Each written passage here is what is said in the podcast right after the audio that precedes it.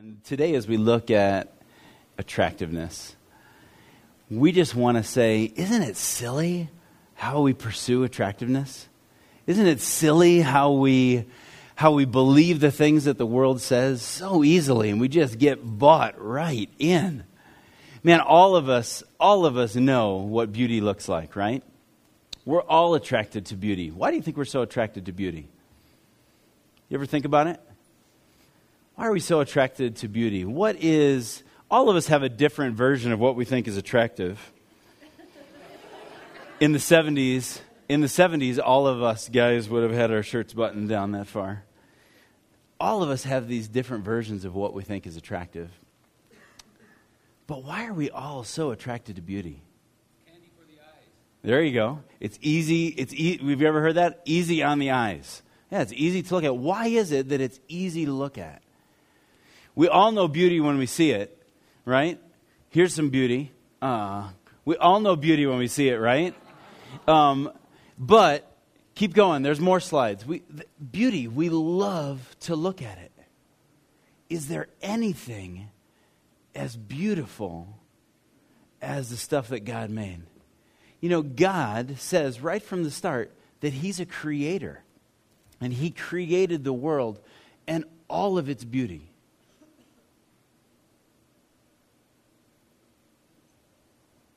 Some of those just make your mouth hang open, don't they? We love beauty. We love going to beautiful places. We love seeing beautiful people. We love trying to be more. Have you ever looked at a flower? Flowers are just amazing. Have you ever seen like a hummingbird with all of its colors? Just, just breathtaking. Sometimes you see a sunset and you just you just stop. Have you ever pulled off the road to look at a sunset? Because it just captures you. What is it about beauty that we're attracted to? And what is it about us as people that draws us uh, towards this issue of attractiveness? Now, I know most of us probably cleaned up this morning, right? Most of us cleaned up this morning. Most of us didn't come here just the way we were when we rolled out of bed, right? We all want to, on some level, be more attractive than we are every day. Do you know? I mean, just the numbers on this are astounding. It's amazing. The, num- the amount of money that we spend on attractiveness. So each year, check this out, we spend, as in the States, we spend $40 billion on cosmetics, okay? We spend $13 billion on cosmetic surgery and Botox. And, and we spend $70 billion on dietary products, okay? And the way that boils down, because all of those big numbers, they don't really make that much sense, it averages out to twelve to $15,000 per adult female in this country, all right?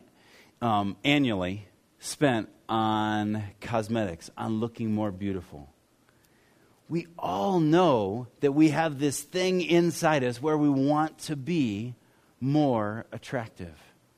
We want to have other people perceive us as more attractive. Why is that? Is it just because of commercials? Or is there something in us that God has created and that He desires us to pursue Him in?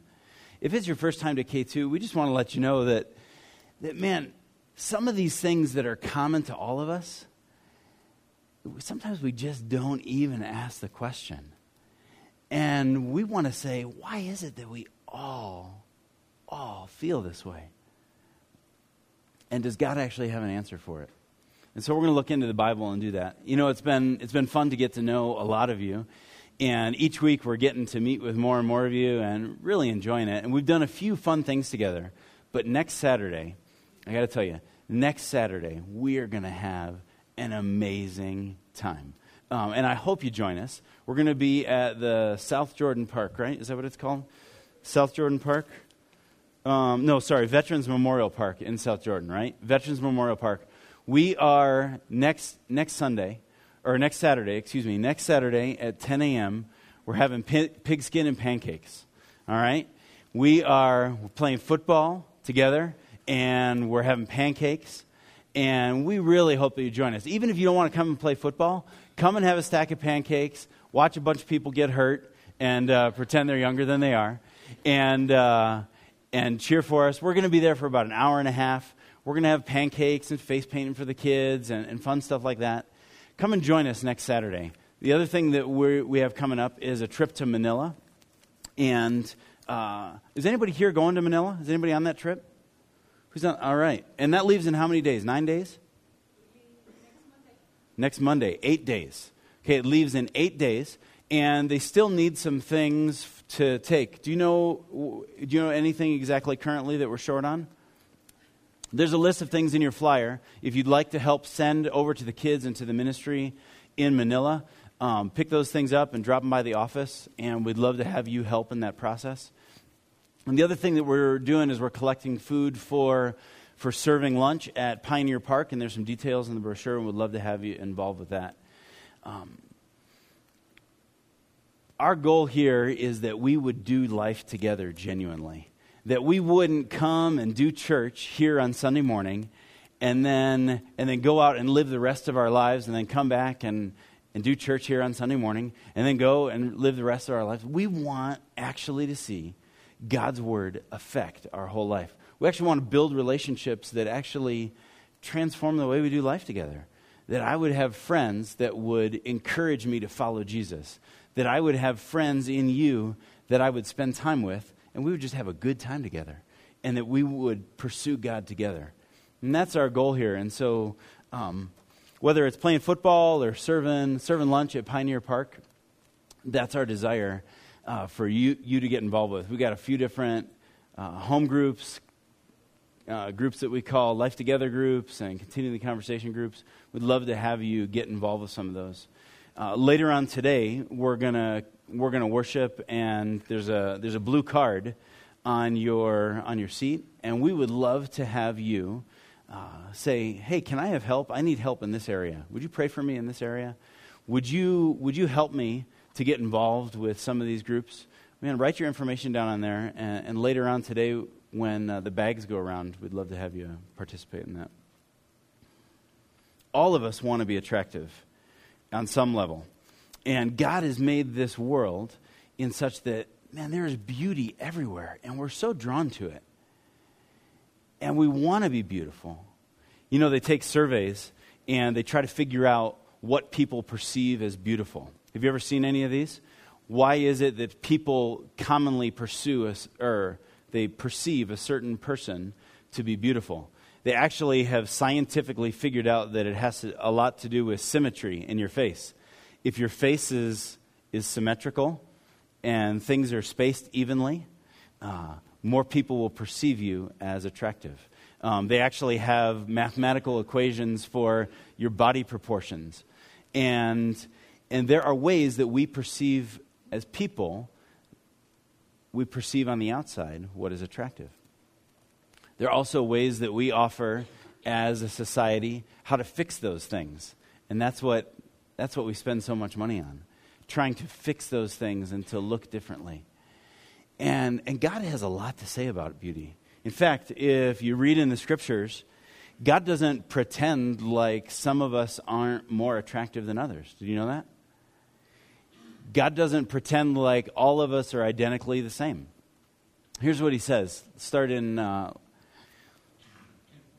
let's start right here um, in Genesis. Uh, remember Sarah? When Abraham came to Egypt, the Egyptians saw that his wife Sarah was a very beautiful woman. And when Pharaoh's officials saw her, they praised her to Pharaoh, and she was taken into his palace. Um, for her whole life, Sarah was said to be a very beautiful woman. And people perceived, even in her old age, that she was very beautiful. Let's go to the next one. In first, remember uh, King Saul? King Saul was a man who stood a head taller than any of the other men around. And he was perceived as a leader because of his appearance. Uh, we don't know anything about his face, but he was perceived as a leader just because of his appearance and his size. Keep going. In Genesis 29, now Laban had two daughters. The name of the older was Leah, the younger was Rachel. Leah had weak eyes, but Rachel was lovely in form and beautiful. Jacob was in love with Rachel. All right? Two sisters, one is more beautiful, and he's in love with the more beautiful one. In Esther, do you remember Esther? She became queen of the Persian Empire. This girl was also known as Esther, was lovely in form and features. And Mordecai had taken her as his own daughter when her father and mother died. I think we got one more. And in Isaiah, interestingly enough, even though God says that God says that there are people who are just more beautiful than the rest of us. He says this in prophecy of his son Jesus who would come. He says, He grew up before him like a tender shoot, like a root out of the dry ground. He had no beauty, no majesty to attract us to him, nothing in his appearance that we should desire him. Think about that. God, He's the maker of heavens and earth. He makes things absolutely stunning, absolutely beautiful. He creates some people such that all the rest of us say, Oh my word, that person is beautiful. Would you look at him? Man, he is handsome. God created those people. You know, the people who are the prettiest are the ones that seemingly don't have to work at it as much. Do you know what I mean? And all of us say, Wow, God, you, you didn't hold anything back right there. That was beautiful. And then his son comes. And Isaiah foretold there's nothing beautiful about him. Nothing that we should be attracted to him at all. Isn't that interesting? I find that intriguing. He wasn't like these guys, that's for sure. Jesus, when he was here, he didn't look like these guys because these guys are over the top. God says there's beauty, there's attractiveness. But when he sent his son, there was nothing, nothing that people looked at him and said, Oh, I just want to be close to him. I just want to lay my eyes on him. Why would he do that? Well, let's keep going. You know, the Bible, the Bible says that about beauty. What does the world say about beauty? Have you ever looked back in time at what people thought was beautiful? Have you ever looked at that? Do you ever notice how, how frequently and how often we change the standards of beauty? We say, this is attractive, this is beautiful. And, and there's style. Don't get me wrong, there's, there's different styles through the generations. And my grandfather, you know, always had a hat on and and a coat and everywhere, just in daily life. Remember, I, I wasn't around, but remember when men always used to wear suits and ties every day, all the time, and hats? And, and if you go back even further, like to the Victorian area, uh, the people who were the most beautiful, what were they like? They were overweight and they were very, very white, very pale, right? Because their overweightness meant that they had plenty to eat and they didn't have to work, and their paleness meant they never had to go outside, they never had to work. Okay? Now, you and I who work inside and work in cubicles, people who are, who are, are wealthy, right? They can eat the finest foods and they can be very trim and, and they can be very tan because they can spend all their time in the sun, not working, right? It changes so much, and we're so fickle on what we call attractive. We just change it. And then we sell it, don't we? We sell it to each other. You have, a, you have an advertisement for, for a can of Coke, and you have just a standard, normal, ugly looking dude on the side, right? No, never. You put an absolutely beautiful person with a product so that you what? I want that product. You don't know why you want it, you just know there's beauty there. I'm attracted to that. I want that we change it.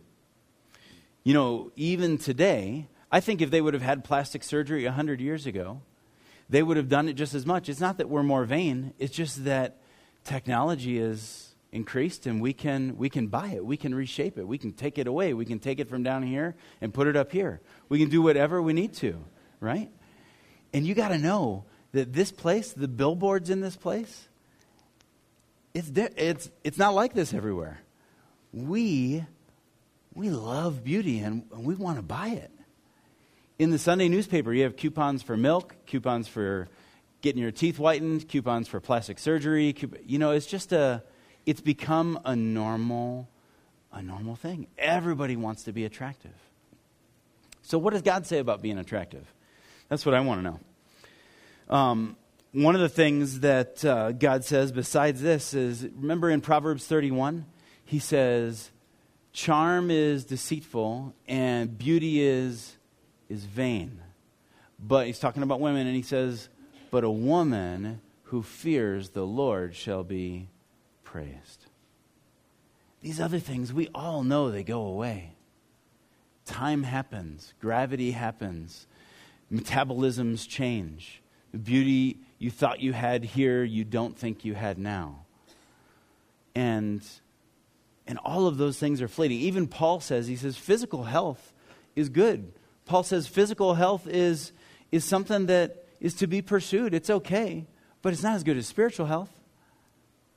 If you have to choose one or the other, choose spiritual health. Because this life is temporary.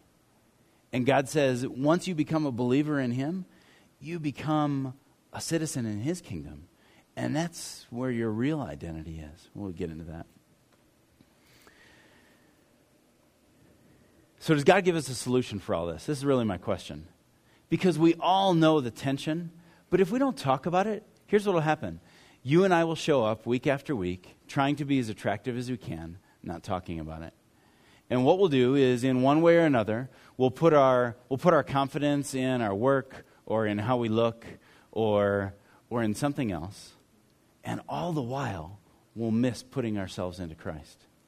At K2, we just, we, if you're visiting us, we want you to know that God is a good God. And He doesn't, He didn't write the Bible, He didn't, he didn't send his son Jesus to give us a list of rules to bind us and keep us so that we can dance for him and perform for him in a way that hopefully we're okay for him in the end.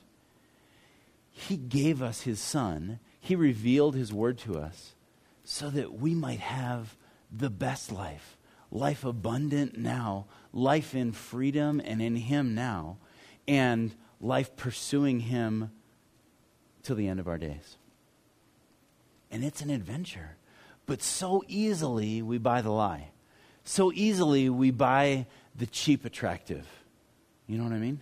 We so easily go for the cheap version when God has so much more for us. So I want to look at a couple of passages that really speak to this issue of attractive. And the first one's in 1 Samuel. And in 1 Samuel 16, the setup is this is that Samuel is a prophet and and King Saul has been the first king ever of Israel and the people really wanted a king. And, and after he failed, after he fell, uh, they needed a new king. And God said, Go to the house of Jesse. And he had seven sons, and first of all, he only brought in the sixth, and then finally brought in the seventh. And Samuel's looking at all of these sons, and Samuel's just like you and me. What do you do if you know, if God tells you to go pick one of these guys to be the leader, to be the king, and there's seven guys lined up in a row, what do you do? Well, you start taking a look at them. You start looking at their shoulders, you know, because to be honest, shoulder to waist ratio kind of is a, a big, strong thing. You know what I mean? Most women are attracted to broader shoulders and a narrower waist. And and most people think, man, this guy's going to be strong. He's going to be somebody we can follow, right? And so you start looking at, at physique. You start listening to side comments to see, man, who has a better voice? Who could command an audience? And he starts doing that. And he thinks that the oldest son, Eliab, is, is the one that's probably the most natural leader. And so he begins to think, you know, Eliab is going to be the one. And at that point, God speaks to the heart of the prophet Samuel, and he says this The Lord said to Samuel, Do not consider his appearance or height, for I have rejected him. The Lord doesn't look at the things that man looks at. Boy, isn't that true? We, just because we're people, just because we're flesh, just because we, We are who we are as people. We see things on the surface so easily, don't we? We see things on the surface. If somebody comes in and they're dressed a certain way, you immediately just have some assumptions, don't you? If somebody comes in and and they don't look like they've cleaned themselves up for a couple of days, you immediately you make assumptions. He says this, the Lord does not look at things the way man looks at them. Man looks at the outward appearance, but God looks at the heart. The Lord looks at the heart. I don't know how that makes you feel. I don't know whether that terrifies you or that frees you. You know, on one hand, it really terrifies me. Because it is, it's so much easier to clean up the outside. It's so much easier to, to wear the right thing, get made up the right way, and fit right in, and, and just really fly under the radar with God. A lot of us grew up in churches where if, if you kept showing up and you were dressed right and you seemed like you were doing an okay job on Sunday mornings, then you must be a pretty good person. And it's so easy to, to just roll with the outside appearance. And then on the other hand, it is so freeing because God doesn't look at the outward appearance the God of the universe, the one who has called me, who sent his son Jesus to love me, to die for my sins, to, to make me an heir of the kingdom of God, he doesn't look at the outward appearance. So whether I gain 20 pounds or lose 20 pounds, whether I'm weak or strong, whether I'm ugly or good looking, he doesn't care. Because God looks at the heart. You see, when the Bible talks about attractive, it doesn't say that there aren't more beautiful people. Some of you are just beautiful, beautiful people on the outside.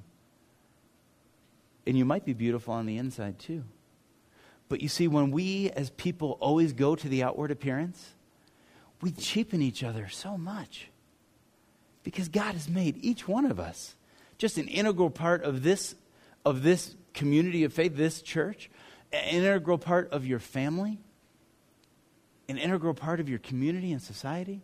But when we just say, well, just they're beautiful, just that one's, it, it cheapens everybody else. It's as silly as the video. It's ridiculous. And God looks beyond the appearance. And he says he looks at the heart. You know what I love about David? And if you've been around or if you've grown up in church, you probably know this. But David becomes the man in God's word that, that God says, This one right here, this is a man after my own heart. God doesn't throw those words around carelessly about everybody. He says, This one here is a man after my heart. He doesn't look at the outward appearance, he looks at the inward appearance. And next week, we're going to hear one of the Psalms that David wrote about security. We're talking about security. All of us know in these days, man, that we want security. The things that we, that we put our security in, some of them have just evaporated before our eyes in these last couple years. And David writes a psalm about security, but David is a man who becomes a man after God's own heart. And David is a murderer, and he's an adulterer, and he breaks God's law. And there's hardly anyone there's hardly anyone who repents like David. There's hardly anyone who cries out in humility to God like David. David was not a guy who showed up dressed correctly and flew under the radar and hoped you didn't see his heart. His heart spilled out everywhere. His heart spilled out in sin. His heart spilled out in stupidity. His heart spilled out all over the place. And it spilled out in repentance as well. And it spilled out in praise. And it spilled out in humility. And God says, I don't look at the outward appearance, I look at the heart. And He said, This one here has a heart like mine, like no one else. I want to be more like that. One of the things that people perceive as attractive is confidence. Um, now, nothing to know the actual motive of the person, but when we take pictures of models and we put them up and we airbrush them and we make them look beautiful, uh, we as people, we perceive confidence of them. Okay? You and I know the behind the story a lot, that there is so much insecurity there, right? We know that because we've heard it time and time again, that there's so much insecurity there. But the truth is, is that we, we perceive confidence as a very attractive thing. And, and you know what? God talks about confidence and about where we, where we get it. Because the truth is, if your confidence is in your outward appearance, I'm not very confident. The truth is that only a few of us get to be pretty confident in our outward appearance. Do you know what I mean? But if my confidence is found somewhere else, if my confidence is found in God, I could become very confident. And these other things that I used to hope to find my confidence in, they could fall away. And if I find my confidence in God, well, let's look at it. In 1 John 4, um, John talks about love and that God loves us, and because he loves us, we love each other. In 1 John 4, it says this God is love. Whoever lives in love lives in God, and God in him. In this way, love is made complete among us so that we'll have confidence on the day of judgment. Because in this world, we are like him. There is no fear in love. Perfect love drives out fear, because fear has to do with punishment. The one who fears is not made perfect in love. The truth is about the truth is about fear is that when we walk around in fear, we're fearing what people think of us, we're fearing whether or not we're attractive enough. Uh, there's lots of different fears, but when you're talking about attractive, when we walk around in worry or we walk around worrying, are, are they going to think? Are they going to think this about me? Are they going to? Are they going to think I'm ugly? Do I fit in enough? It is so hard to live in a world that is so saturated with with the images of what you should look like, what you should be. And the world wants to say, buy this, look this way, and then you'll fit in. And God says, walk in my love, walk in my confidence. Don't walk in confidence that you fit in, that you're attractive on the outside. He says, walk in my love. I love this uh, passage. If you if you've never read this before and that word judgment is a little bit strange to you, he says, so that we'd have confidence on the day of judgment. Jesus says that he lived and died for our sins, that anyone who believes in him has their sin forgiven. And that in the future, when we stand before God, that when we get there, he looks at us and he says, Your sin's been forgiven. Christ died for you. And because you believed, your sin is forgiven. That he died, and for anyone who believes, they have no fear. Because there is no fear of judgment that's coming. And we walk in the confidence that God loves us and that our identity is in him. Wouldn't it be great? Can you imagine what it would be like to be confident all the time? Can you imagine what it would be like to walk in the confidence of knowing my God loves me no matter what? It doesn't matter what I look like. I don't put my hope in my appearance. I don't put my hope in my age. I don't put my hope in the fact that I don't look like I was this many years old anymore. Because God's word says he looks at the heart. We live in a world that worships youth. We live in a world that worships size two. We live in a world that worships six pack abs. And those things have nothing to do with walking with Jesus.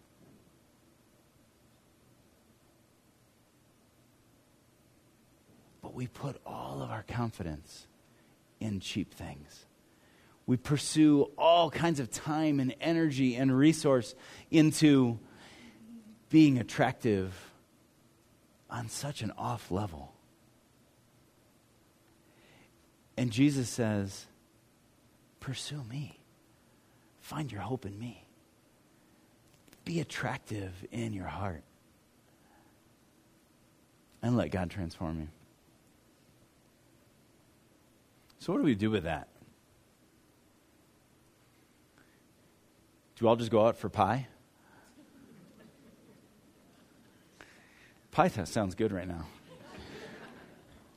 Blackberry pie. Do you like pie? Pie is perfect food, I think. I love pie. Flaky crust. Mm. What do we do? Do we just eat pie all the time? Do we just never take a shower? Probably not. Probably not. But I bet that if I went to God and said, God, where am I pursuing cheap attractiveness? Where am I putting my confidence in the wrong things? Where am I too consumed with, with having the newest and the latest? God, how come when she looks at me, my heart races? And then I think for a couple hours, oh, I must look pretty good today.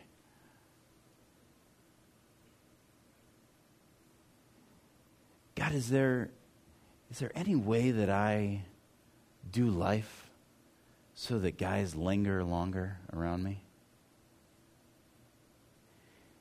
Is there any place where I'm putting my trust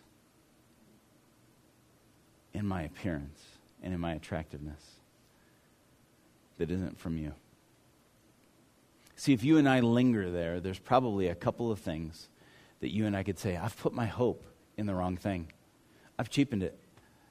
God, the attractive that you, you created, the beauty that you designed and you called me to pursue you in, in my character in my heart, that beauty, I've missed it. And I just want you to know that God wants you to be free from it. God doesn't want us to all be here scurrying around trying to impress each other on the outside and totally totally throw away the opportunity to pursue Him in our heart. Because attractiveness is found in confidence in God. When you and I are confident in the fact that God loves us no matter what, then you know what? Then you and I can be free. What if what if we had to get a couple less haircuts a year and we had that money to use to serve God? Or what if a half an hour less a day I was able to spend in front of the mirror and spend with my kids? Gentlemen, some of our wives might tell us to spend a few more moments in front of the mirror, by the way. What if, what if we were free from the world's version of attractive and free to pursue God's version of attractive? Might that mean that when we're at the gym, that we would be more concerned about the person near us who needs to hear the love of Christ than, than the fact of, man, I gotta, I gotta, uh, all about me.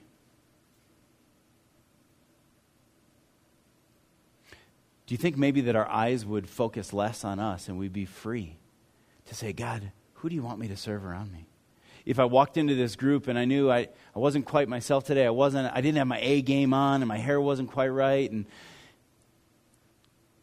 what if on that kind of morning I was totally free from worrying about what anybody else thought of me and I could look for the person at the side of the room who nobody's around and I could say, I'm going to go serve that person. You see, when you and I are consumed with a cheap version of our attractiveness, it becomes all about ourselves and how we look and what people think of me and, and what's going on with me. And if we could be free from that, we could say, God, what do you want me to do? Where do you want me to serve today? And as a family, as K2, that's what we want to be. We want to serve one another well. We don't want to be consumed with ourselves. We want to be consumed with Jesus and say, Jesus, send me out. Tell me where to go. Tell me who to talk to this morning. Who can I minister to? But if you and I are here playing top model, who can be hotter on Sunday morning? It's always going to be all about us. And it's going to be as bad as the video. all right? All right?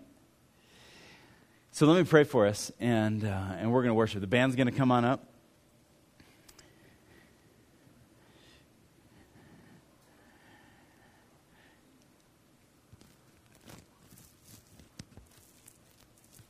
As we worship today, I want to encourage you to say, God, is there any way in my life that, that I'm just consumed with myself and my image, my attractiveness, that I just need to give to you? God, would you forgive me? Would you renew me? Today, as we worship, the, the offering bags are going to come through, and I just want to let you know before I pray that um, if you're visiting with us, man, totally do not, do not put anything in the offering. You're our guests, and if this is your home, we'd love to have you give generously and continue the work of the ministry here. But know this as you worship, at least as I worship, what I want to what I want to see is I want to say, God, would you make my eyes more full of you and what you consider attractive? Would you make me more consumed with being attractive to you and not being attractive to people around me? Jesus, as we come before you today, God, we're grateful for humor. And it's, it is so good to see how silly we are as people and the things that we, that we say and we do and and we pursue. God, we don't want to be trapped up. We don't want to be bound in lies. That we need to, we need to look a certain way and, and we'll never be content, Lord, unless, unless we fit into this or that. God, we want to be free from that. God, we want to appear to you as people who please you. We want to appear to you as people who have a heart that's devoted to you. We want to have the kind of character that you call us to have. So, God, as we worship this morning, we just want to say, would you convict us? Would you set us free from places we've put ourselves in bondage to, to what others think of us? To what other th- others think of our, our hair and our clothes and our appearance and our shape? And would you free us to be confident in your love, confident in a way that helps us to serve others. We love you, Lord. Would you free us, even this morning as we worship? In Jesus' name, amen.